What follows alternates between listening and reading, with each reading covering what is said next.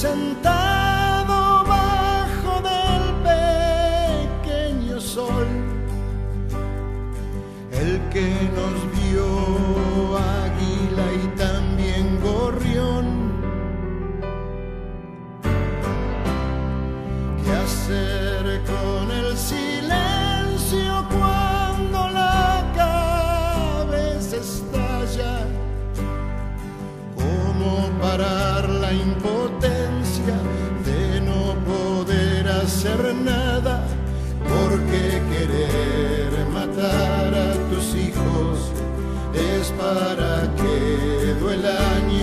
sangre.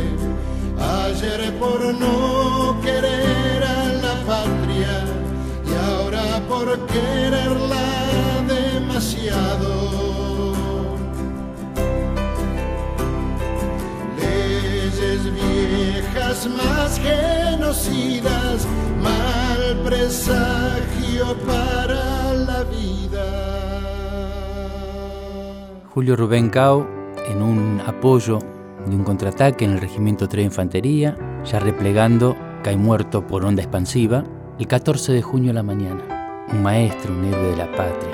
Y pasaron muchos años de dolor, de angustia, ese regreso donde nosotros volvimos y, y los familiares de nuestros héroes no estaban informados de la verdad, de cómo habían sido las cosas. Yo soy Delmira Senclever de Cao, mamá del maestro Julio Rubén Cao. Me crié en Palermo, en un inquilinato, cerca de la cancha de Atlanta. Y bueno, éramos muy pobres, éramos cinco hermanos. Yo tengo el recuerdo más hermoso de mi niñez porque tuve unos padres maravillosos. Tuve mucho amor, mucha dedicación de mis padres. Después mi padre consiguió una casa alquilar acá en La Matanza y nos vinimos a Lomas del Mirador. Pero se vivía en aquellos años maravillosamente. Nace Eva, mi hermana, era la época del peronismo, mis padres muy peronistas, y a mi hermana le pusieron María Eva. Y yo a esa edad, tenía 10 años, yo iba a lavar eh, veredas y bueno, me ganaba unos pesos para comprarme una zapatilla. Los otros hermanos, el que no iba con el diariero a repartir diario, iba con el verdulero a vender verdura con los carros por la calle. Pero fue una vida muy buena, muy digna. De siete hermanos, yo y mi hermano mayor José, fuimos los dos únicos que terminamos la escuela primaria. A los 14 años ya empecé a trabajar en fábricas eh, textiles. Después conocí a mi esposo, porque éramos vecinos del barrio. Del 7 de enero nos casamos, del 55. Yo tuve un esposo maravilloso, una persona luchadora, trabajadora. Primero empezó con un tallercito en el fondo de mi casa, hacíamos mate de acero. Me hizo dejar la fábrica yo lo ayudaba. Porque claro, tenía Graciela. Después nació Julio en el 61. Cuando estaba Graciela y Julio, yo todavía trabajaba. Después quedó embarazada de Roberto en el 69 y él me dice, basta ya, no quiero que trabajes más. No tenemos un gran pasar, pero no nos falta nada. Entonces a nuestros hijos le decía, vos tenés que estudiar, si no te vas a trabajar. Voy a contarles lo que había entonces en Ramos Mejía había olor a tía, veredas de ladrillo con. Julito nació el 18 de enero del 61 y la vida de él es una vida muy entregada a los demás él iba a las villas de emergencia, enseñaba con el padre Richardelli y una vez habían llegado los militares. Tenía 16 años, Julio era chiquito. Y les dijo, yo no hago política, yo acá vengo a enseñar a los alumnos. Y entonces los militares le dijeron, bueno, Tomás, pibe, andate de acá, que no está buena la situación para que vos estés acá. Sos un buen pibe, se te ve, pero mejor que te vayas. Y bueno, después el padre Richardelli y el padre, mm, padre Lino también de la tablada de allá de donde vivíamos le dijo, no Julio, deja, no es época para que vos estés arriesgando tu vida. Dice, no, a mí no me importa por mí, me importa por mi familia. Y dejó de ir hasta que después se recibió. El padre quería que fuera médico. Julio, vos sos muy inteligente, vos tenés que ser médico. Bueno, papá, está bien, está bien. Entonces le, pagó el ingreso del año que había que pagar en esos años y cuando tenía que dar el final, me dijo a mi mamá, no esperes que salga bien el final. Mentira, no es que no voy a salir bien, es que no lo voy a hacer. Porque yo no quiero ser médico, yo quiero ser docente. Y yo le dije, Julio, ¿qué va a decir tu padre? A mí me gusta también que fueras médico. No, no, mamá, no, no voy a hacer. Bueno, hijo, haz lo que quieras, yo no voy a hablar nada.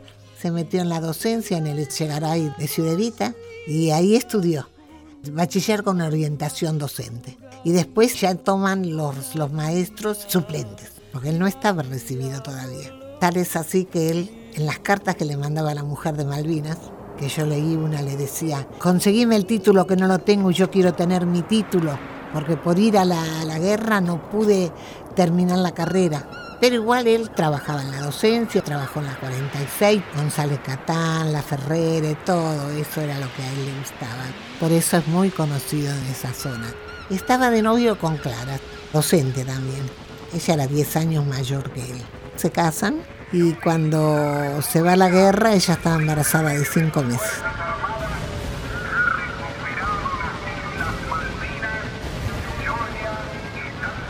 Cuando habla conmigo, que estaban convocando, viene a casa y me dice, mamá, están convocando a la... No, no, pero vos no, vos no tenés que ir porque vos vas a tener un hijo. Y me dice él, no me pidas eso, mamá. Están yendo todos mis compañeros. Yo no podría nunca seguir sentado frente a un escritorio si hoy el maestro no va a defender su patria.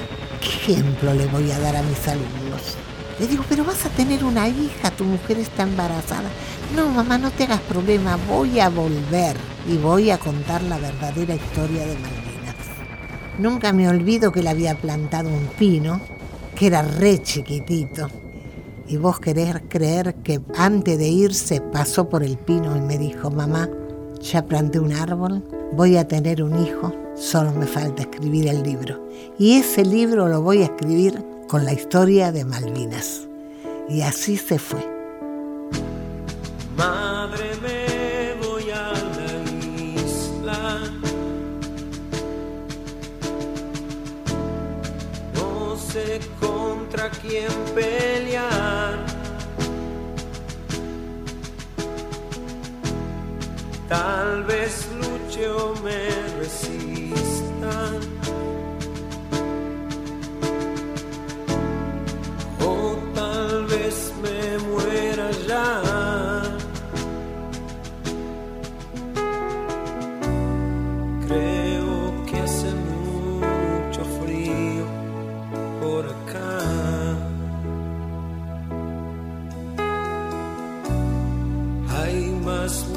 como el en la ciudad. Recibí cartas siempre, siempre con buena onda, nunca mal, siempre diciéndome que no nos hiciéramos problemas, que todo iba a pasar, que estaban bien, que no se comía bien porque no se podía, pero no era para tanto. Después en otra me manda a decir, quiero que sepan que tienen un hijo que se va a jugar todo por su patria y que no tiene miedo a nada, es mucho por lo que tengo que luchar y voy a seguir luchando. Y después en otra me manda a hablar del teniente Torres, porque en una oportunidad me habla mal del teniente Torres y después se arrepiente y me dice, no, mamá, perdóname, me equivoqué con decirte lo que te dije del teniente Torres porque es buena persona. Lo que pasa que estamos en una guerra. Es lógico que nos saquemos en algún momento por algo. Pero mamá dice, vos sabés que ahora mató una oveja y esta noche vamos a comer un asado con él. Nunca me olvido, mira. Mañana del día 22. Madre, hoy es tu cumpleaños. Chaco, qué lejos que estoy. En mi carta les dejo mi amor. Todo es blanco y aquí en mi alrededor nos humillan con grandeza. Polaco, el Andrés. madre cayeron los tres. El primero de junio yo cumplo años, él estaba allá. Y bueno, él no me pudo mandar la carta ese día porque no, no salió, pero me la manda dos o tres días después. Y bueno, es una carta hermosa que es la última carta que recibo de él. Era muy bueno conmigo, viste, muy mamero. Cuando vuelva vamos a volver a tomar los mates voy a llevar el termo, me voy a sentar al lado de la cama y te voy a hacer los mates que siempre te hacía. Porque él vivía enfrente, pero se cruzaba la calle y venía a tomar mate conmigo. Yo tengo de recuerdos hermosos. Por eso siempre dije, supe trasladar las broncas y el odio en amor para poder seguir luchando y luchar por los que volvieron, porque los que quedaron ya estaban allá. Había que luchar por los que volvieron y por los que realmente necesitaban el apoyo que no tenían. Y yo me dediqué a eso, viste, con amor, lo hice. Delmira, hay un, un hecho tan significativo que, que nosotros lo llevamos a cada escuela del país donde vamos. Julio le escribió una carta a sus alumnos de tercer grado D. A mis queridos alumnos de tercero D, no hemos tenido tiempo para despedirnos y eso me ha tenido preocupado muchas noches aquí en Malvinas, donde me encuentro cumpliendo mi labor de soldado defender la bandera. Espero que ustedes no se preocupen mucho por mí, porque pronto, muy pronto, vamos a estar juntos nuevamente y vamos a cerrar los ojos y nos vamos a subir a nuestro inmenso cóndor y le vamos a decir que nos lleve a todos al país de los cuentos, que, como ustedes saben, queda muy cerca de las Malvinas. Como el maestro conoce muy bien las islas, no nos vamos a perder. Chicos, quiero que sepan que a la noche, cuando me acuesto, cierro los ojos y veo cada una de sus caritas jugando y riendo. Cuando me duermo, sueño que estoy con ustedes. Quiero que se pongan contentos, porque su maestro es un soldado que los quiere y los extraña. Ahora solo le pido a Dios volver pronto con ustedes. Muchos cariños de su maestro, que nunca se olvida de ustedes. Afectuosamente, Julio. En este mismo instante, dos manos semejantes a las que tenés puestas, donde se acaba el brazo, amasan el peligro, gatillan un balazo o encuentran una herida con sangre que la irriga, como esa catarata que vuelca tu corbata, en tanto que tus ojos me ven que estoy cantando y mientras tus orejas se aflojan escuchando. Hay ojos que revientan o apuntan, pero aciertan y vuelan mil orejas junto con las cabezas de audaces inocentes. Ahora exactamente y ahora en otro lado, mientras con tu zapato mi ritmo va siguiendo. Hay gente sacudiendo sus botas en la marcha, así sobre la escarcha. Los sesenta y pico días de la guerra estuve sentada arrodillada rezando el rosario en la iglesia, la única madre que había. Cuando muere Julio, el padre Lino no se animaba a venir a mi casa. Decía, ¿qué le digo a esta madre que estuvo arrodillada tantos días? Y el hijo se le murió igual. Me acuerdo que yo lo mandé a llamar al padre Lino y dije que viniera que yo lo aceptaba porque era, era el destino que le había tocado a Julito, ¿no? Mi esposo ahí se nos viene la fábrica abajo porque no puede manejar la fábrica. Roberto se pone a manejar la fábrica. Estaba haciendo quinto año de la secundaria. Le agarró un cáncer de páncreas a mi marido y se me muere mi esposo de 56 años. Ahí cuando se muere mi esposo, Roberto tendría 16, 17 años. Salió a la deriva, llegó a infestarse de sida y en el velorio del padre se paseaba y decía, esta familia se queda sin hombres. Mira, si sentí la guerra, creo que eso lo sentí más, porque desastre mi vida. Y bueno, vivió unos años, murió en el 96, el padre en el 90, en el 96. Pero ya en el 90 me hizo entrar a trabajar en la comisión, porque me dijo, mamá, unite a los veteranos. Ahí están los hijos que vos no vas a tener. Y ellos te necesitan. Julio ya no está más. Nosotros nos vamos, pero vas a tener muchos hijos, mamá. Solo Dios. Que el dolor no me sea indiferente, que la reseca muerte no me encuentre, vacío y solo sin haber hecho lo suficiente.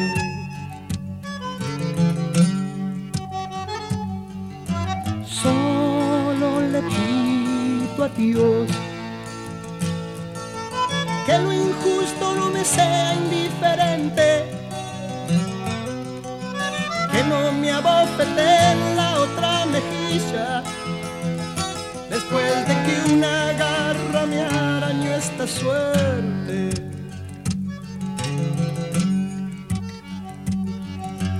Solo le pido a Dios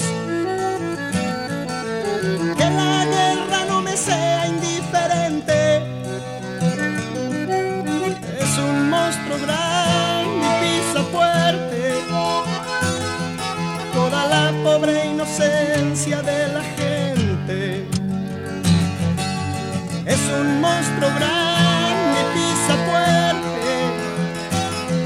toda la pobre inocencia de la gente.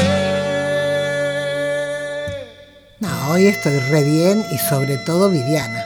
Viviana fue para ella algo grandioso.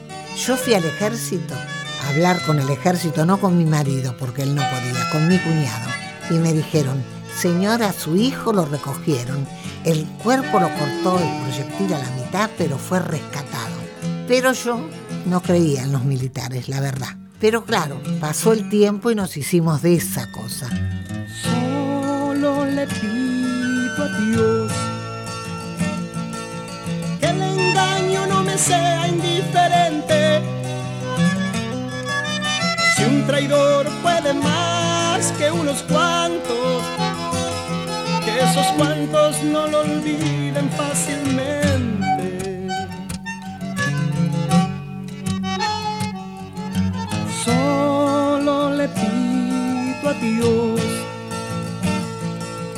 Que el futuro no me sea indiferente. Desahuciado está el que tiene que marchar a vivir una cultura diferente.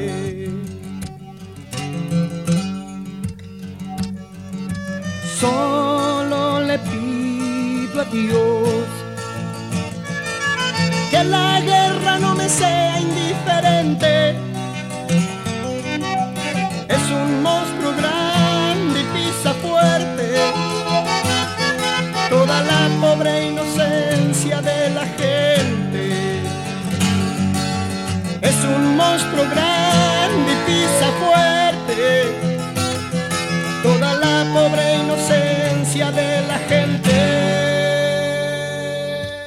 Pero tengo que reconocer que la Cruz Roja se portó muy bien, porque venían siempre y hablaban conmigo. Tengo hasta regalos de la Cruz Roja Internacional que me traían a mí, porque yo le decía, no es que no queremos, es que tenemos miedo que los traigan. Y no es lo mismo, mi hijo murió ahí, tiene que estar ahí. Tiene que estar ahí que es su patria. Las banderas argentinas flamean ahí. Entonces no pueden traerse para acá, pero va a haber alguien que los quiera traer y no sabemos qué puede pasar. Pero nosotros respetamos el que lo quiera hacer, que lo haga. Pero nosotros no lo vamos a hacer. Y bueno, pasa el tiempo y cuando nos enteramos de esto, así como primero no quería, cuando la Bibi me lo pidió, y fue que nos decidimos enseguida.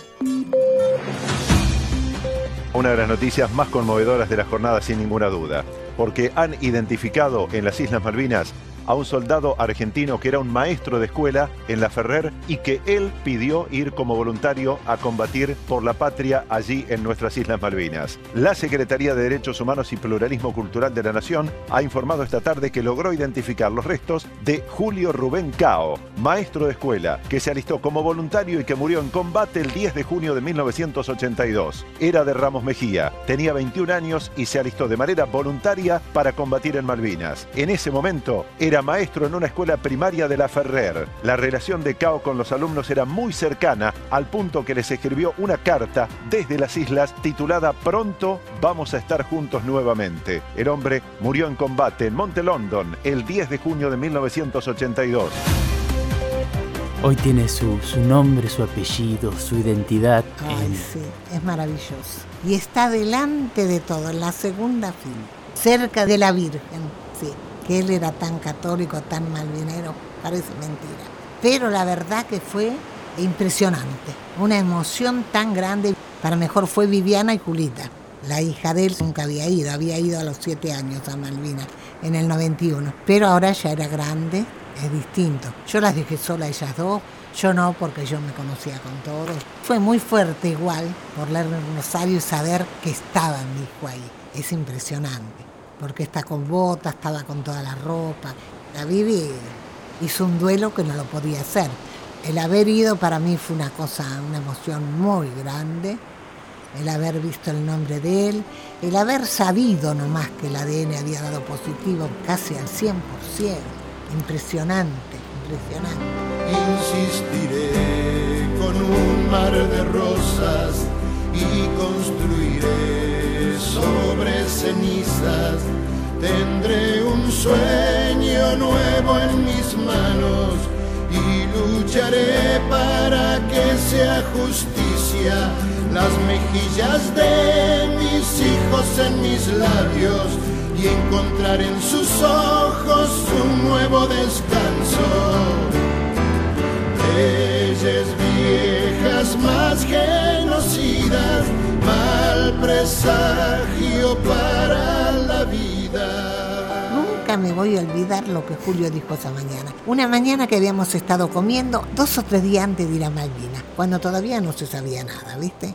Resulta que matan a un vecinito mío en un negocio de la esquina, en la pastelería. Entran los chorros y lo matan. Y yo digo, ay Dios mío, no quiero saber lo que es la muerte del hijo. Porque eso sí, no lo toleraría. Y cuando digo eso me dice, no digas eso mamá, porque Dios, si te manda la muerte, te manda la resignación. Vos tenés miedo a no soportarlo porque sos cobarde, porque le tenés miedo al dolor. Pero yo te digo, te podés morir vos como me puedo morir yo. Y si vos te morís, yo voy a tener que seguir adelante. Y si yo me muero, vos vas a seguir adelante también. Porque Dios te va a dar la resignación para que sigas adelante. Yo no me lo olvido nunca. Después pensaba y decía, Julio, ¿qué estarás pensando? Que soy valiente, que hice lo que vos me dijiste, porque también eso me ayudó a hacer lo que hice. No. Permanecer y transcurrir no es perdurar, no es existir, ni honrar la vida. Hay tantas maneras de no ser, tanta conciencia sin saber, adormecida. Merecer la vida no es callar ni consentir tantas injusticias repetidas. Es una virtud, es dignidad y es la actitud de identidad más definida. Eso de durar y transcurrir no nos da derecho a presumir, porque no es lo mismo que vivir, honrar la vida.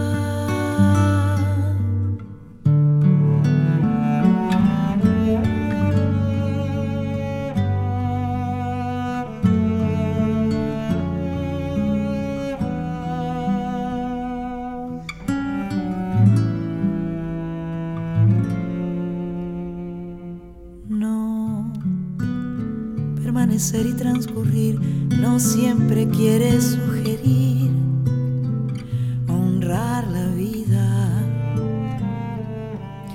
Hay tanta pequeña vanidad en nuestra tonta humanidad enseguecida.